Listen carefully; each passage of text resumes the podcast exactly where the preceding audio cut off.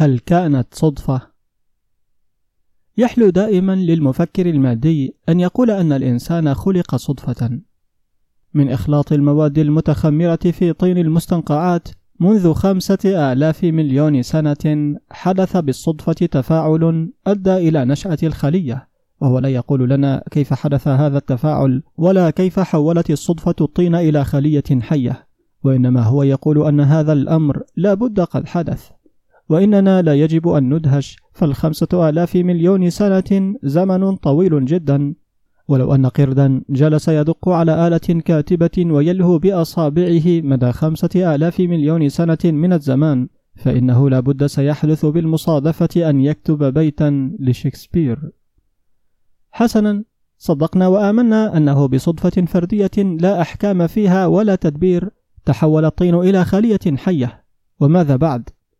إن المفكر المادي يعود فيهرش مخه ليقول أنه بصدفة أخرى تطور الكائن الوحيد الخلية إلى كائن متعدد الخلايا.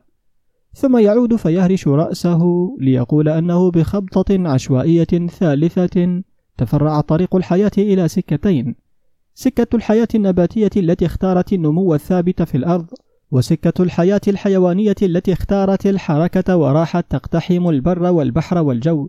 بنسلها المغامر الطموح. وهو لا يكتفي بهذه الصدف وإنما يعود فيهرش رأسه ليختلق سلسلة من المصادفات قادت التطور من حيوانات البحر الرخوية الهلامية إلى الحيوانات القشرية إلى الأسماك إلى الضفادع إلى الزواحف إلى الطيور إلى الثدييات. ثم يعود فيهرش قفاه ويخرج بمجموعة مصادفات أخرى ليحول بها الكلاب إلى حمير إلى خيول إلى زراف إلى نسانيس إلى قرود. وهي مصادفات يخجل مؤلف سينمائي درجة ثالثة يكتب وهو مخمور فيلما ساقطا أن يكتبها في روايته.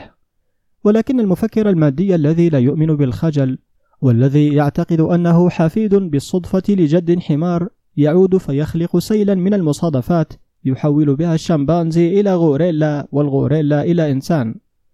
ثم يفرك يديه ويتنفس الصعداء فقد انتهى من المشكلة وأثبت أن الإنسان خلق بالصدفة ويموت بالصدفة. ولا أفهم لماذا لا يتركنا المفكرون الماديون نعيش اعتباطا وعلى مزاجنا ما دمنا قد جئنا بالصدفة ونموت بالصدفة. خبط عشواء في خبط عشواء وليس بعدها إلا التراب. لماذا يثيرون هذه الحروب الدموية ويضربون الناس بعضهم ببعض في معركة مذاهب لا نهاية لها؟ لماذا هذا العنف والقهر والجبر والسحق؟ ومن أجل ماذا ولا حق هناك؟ إنما هي مهزلة من المصادفات جاءت بنا إلى الدنيا بدون حكمة ثم هي تقضي علينا بدون معنى ثم يكون الصمت والتراب والعدم بلا بعث وبلا حساب. هكذا يقولون. وهكذا يعتقدون. فلماذا هذا الجنون؟ ولماذا قتل الناس وذبح الناس؟ إذا كانت هكذا عقيدتهم. ولن أناقش حكاية الصدف الساذجة فهي لا تحتاج إلى مناقشة. ويكفي أن ننظر إلى جناح فراش بنسجه وألوانه ونقوشه لنعرف أننا أمام فنان مبدع وريشة ملهمة لم تترك بقعة واحدة ولا خطأ واحدا للصدفة. وإنما هي سمفونية رائعة من الخطوط والألوان.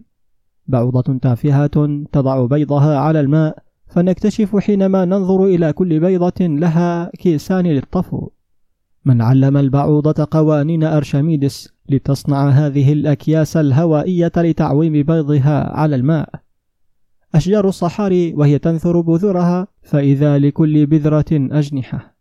من علم الأشجار قوانين الحمل الهوائي وكيف أدركت تلك الأشجار التي بلا عقل أن على بذورها أن تقطع مئات وآلاف الأميال في الصحاري بحثا عن ماء فزودتها بهذه الأجنحة.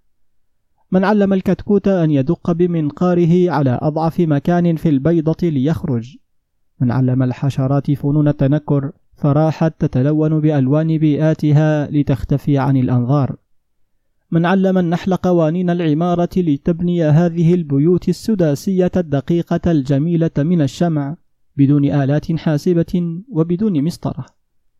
من يهدي الطيور في رحلة الهجرة السنوية من نصف الكرة الأرضية إلى نصفها الآخر بدون بوصلة وبدون رادار عائدة إلى أوكارها. ومثلها الأسماك التي تهاجر عبر المحيطات والبحار لتضع بيضها.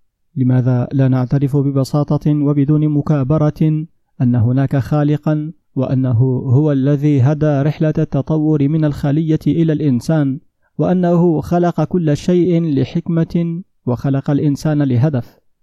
لماذا لا نعود إلى البداهة والفطرة السوية السليمة التي ترى الإبداع في كل شيء من الذرة إلى ورق الشجر إلى جناح الفراش إلى الشموس والمجرات في السماء؟ فنصل إلى النتيجة البسيطة أن مثل هذا الإبداع ومثل هذا الخلق لا يمكن أن يكون سدى والإنسان لا يمكن أن يخلق عبثا ليموت عبثا وإنما للقصة بقية وللموت ما بعده.